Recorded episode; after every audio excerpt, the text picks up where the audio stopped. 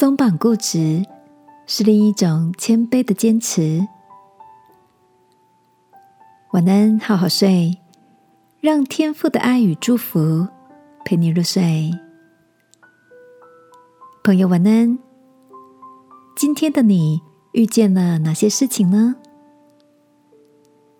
早晨进办公室的时候，看见 Peter 竟然一如反常的提早到了，还回完了 email，好整以暇的泡好咖啡，精神奕奕的。查询工作上的资料，我好奇的问：“是什么风把你这么早就吹来了？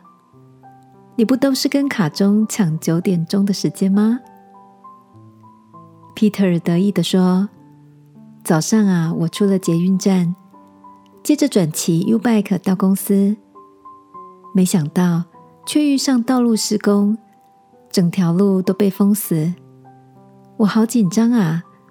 不得已，只好换一条路走。心里正懊恼的想着，那条被封死的路是最近的。这下子我又要迟到了。正当这么想的时候，一个转弯，公司竟然就在眼前呢。原来我走了六年，一直以为的近路，却是离公司较远的一条路。我真应该感谢今天的道路施工呢，亲爱的，你也曾经坚持着用自己习惯的方式处理早已开通，而你却不知道的更便捷的作业吗？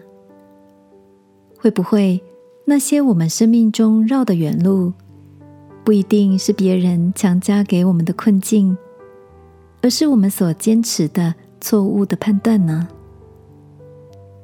这个夜晚，让我们来祈求天父提醒我们的耳朵，使我们能听，像受教者一样，给我们谦卑的心，好吗？亲爱的天父，当我坚持己见的时候，求你赐给我能听的耳，受教的心。使我有弹性，能被调整。祷告，奉耶稣基督的名，阿门。晚安，好好睡。祝福你的心软 Q，富有弹性。耶稣爱你，我也爱你。